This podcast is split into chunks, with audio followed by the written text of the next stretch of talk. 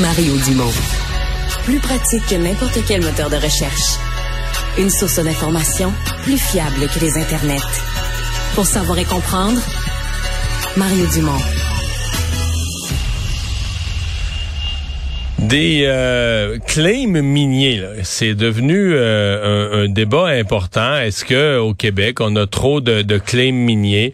Euh, Bon, ce midi à l'Assemblée nationale, le, chef de Québec solidaire, Gabriel Nadeau-Dubois, qui hier s'est promené, là, dans hier, avant hier, dans différentes régions du Québec, en dénonçant, donc, s'est promené en Mauricie, je pense que c'est allé jusqu'à dans les cantons de l'Est aussi, disant, ben voici là, des claims miniers, donc des gens qui, autour de leur maison, autour de leur chalet, euh, se réveillent, puis tout à coup, quelqu'un a sondé le sol autour de chez eux, puis là, il y a des claims, puis là, ces gens-là ont peur, ces gens-là sont inquiets. Euh, pour essayer donc euh, de, de, démêler ça. Qu'est-ce qu'un claim minier? Est-ce que vraiment, parce qu'il semble qu'il y a une explosion du nombre de claims miniers au Québec, est-ce que vraiment c'est un scandale? Est-ce qu'on met en danger les, les populations? Est-ce que les gens ont raison d'avoir peur que tout à coup des pépines se mettent à creuser dans leur cours sans leur consentement? Olivier Grondin, géologue, président du conseil d'administration de l'Association de l'exploration minière du Québec. Bonjour, Monsieur Grondin.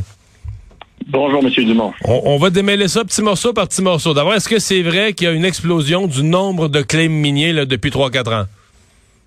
En fait, c'est vrai, euh, c'est des données factuelles. Il y a une augmentation euh, du nombre de claims miniers, oui, depuis euh, depuis le début des années 2020. mais c'est c'est un domaine qui est cyclique. On a déjà vu des augmentations auparavant, presque au niveau actuel, et ça ne s'est pas traduit, par exemple, par plus de mines en opération sur le, territoire québécois. Donc, il faut vraiment faire attention entre le nombre de claims et les travaux réels qui sont effectués. Qu'est-ce qu'un claim?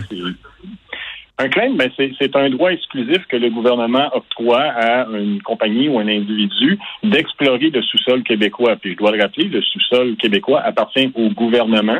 Donc, le gouvernement donne le droit à quelqu'un d'explorer sur le claim minier. Donc, en dessous de ma maison, c'est combien profond qui est à moi, puis combien qui appartient à la collectivité? écoutez, c'est seulement la surface qui vous appartient. Euh, Donc, tout ce qui est en dessous du solage m'appartient peu. Oui, exactement. OK. Donc, même à six pieds de profond en dessous de mon salage, s'il y avait de l'or, c'est pas à moi.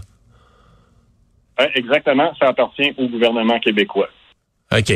Mais là, si quelqu'un euh, prend un claim sur mon... Est-ce qu'on peut prendre un... est-ce qu'on peut prendre un claim sur un terrain privé, sur le terrain privé résidentiel d'une personne ou sur le terrain, mettons, privé d'un camping? Est-ce qu'on peut prendre un claim sur un terrain qui a une appartenance privée? Euh, sur une appartenance privée, oui. Euh, un camping, par exemple, là, il y a des zones de villégiature qui sont déjà interdites, mais un terrain privé, oui. Euh, cependant, vous avez dit au début de, l'introduction, quelqu'un a pris un claim et vous sondez mon terrain. Ben ça, malheureusement, c'est impossible parce que avant de faire des travaux sur un claim situé en terrain privé, il faut avoir l'autorisation écrite du propriétaire privé des droits de surface. Donc, on peut prendre un claim. Les gens disent on voit apparaître des petites pancartes, mais ça, c'est les claims eux-mêmes. C'est comme une mini pancarte en métal, quelque chose du genre, là? Euh, non, pas du tout. Les claims, euh, ça se fait en ligne. Donc, on peut, euh, n'importe qui peut accéder, c'est public, au, au, site de gestion des, des claims miniers du Québec, géré par le gouvernement du Québec, et, voir si le territoire, où est leur maison, est, est claimé par un individu ou une entreprise. Mais donc, si on découvrait, mettons, quelqu'un a un très grand terrain, là, une fermette, il s'est acheté une fermette en Mauricie, puis quelqu'un a pris un claim sur son terrain, euh, on se rend compte qu'il y aura un gisement important.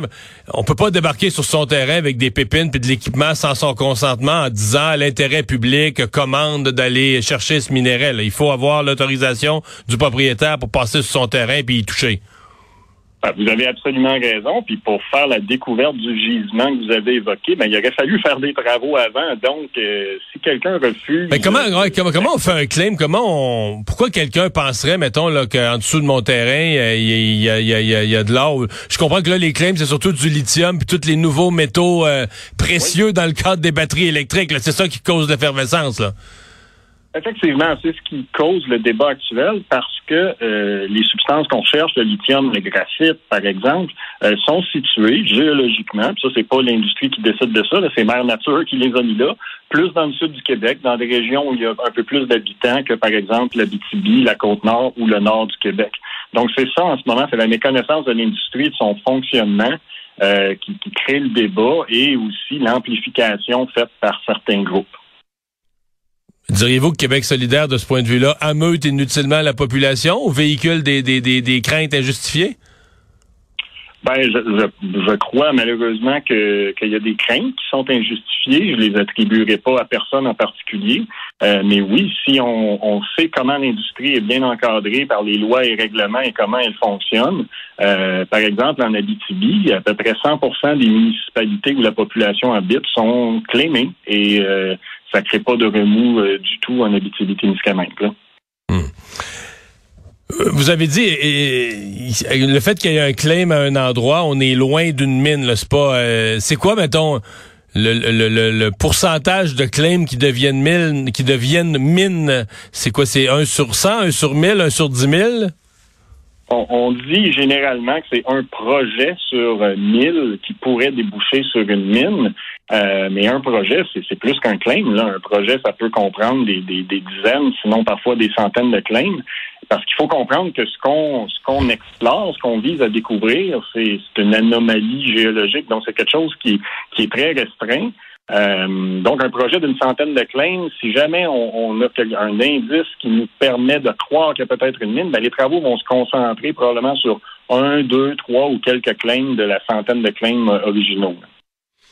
Puis là, on va faire pour faire un claim, pour, dire, moi, je réclame. Euh, est-ce qu'il faut prouver au gouvernement euh, Est-ce qu'on prend un claim pour un claim ou est-ce qu'il faut prouver au gouvernement qu'on a qu'on a fait certains travaux, on a sorti, je sais pas, des carottes là, dans le sol, qu'on a fait des échantillons de sol, donc pour euh, démontrer une, avec crédibilité qu'il y a probablement des, minéraux, en tout cas qu'on a un signal qu'il y a une présence de minéraux? En fait, le, le claim initial a une durée de trois ans.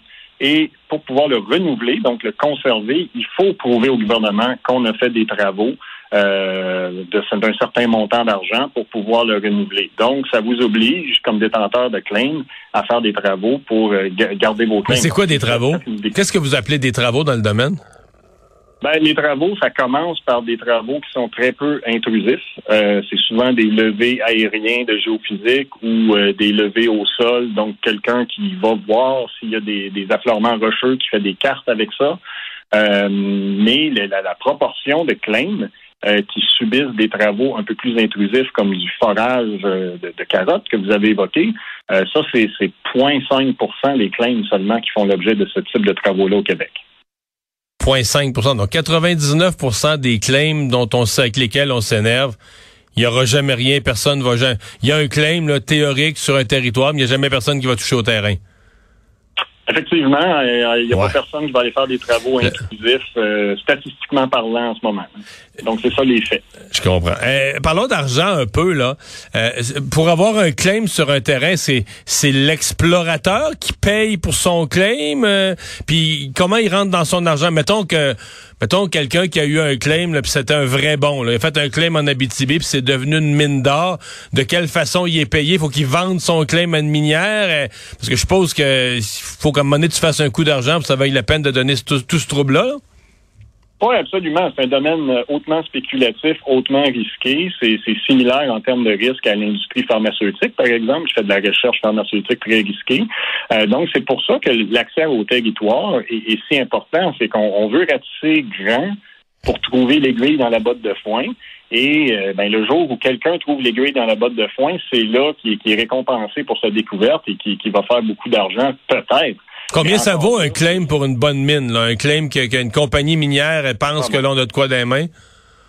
Il ah, n'y a pas, y a pas de, de, valeur donnée pour ça. Euh, c'est pas... Ben, un ordre de grandeur, une fourchette, là, 10, 15 000, 100 000, 2 000? mais, mais comme je vous dis, ça dépend. des fois, c'est à proximité d'une mine, on va payer un peu plus cher. Euh, si il y a déjà une découverte, on va payer plus cher. Il n'y a vraiment pas de barème. Ça dépend du marché, ça dépend de, de l'appétit des. Mais c'est des milliers de dollars, là.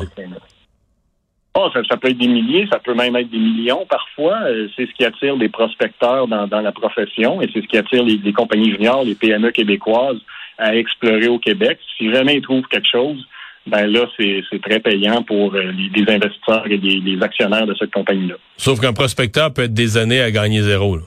S'il n'est pas chanceux ou s'il ne ah, tombe pas aux bonnes places. Ou Ouais. Oui, absolument. On, on comprend très bien. Olivier Grondin, merci d'avoir été là. Au revoir. Au revoir.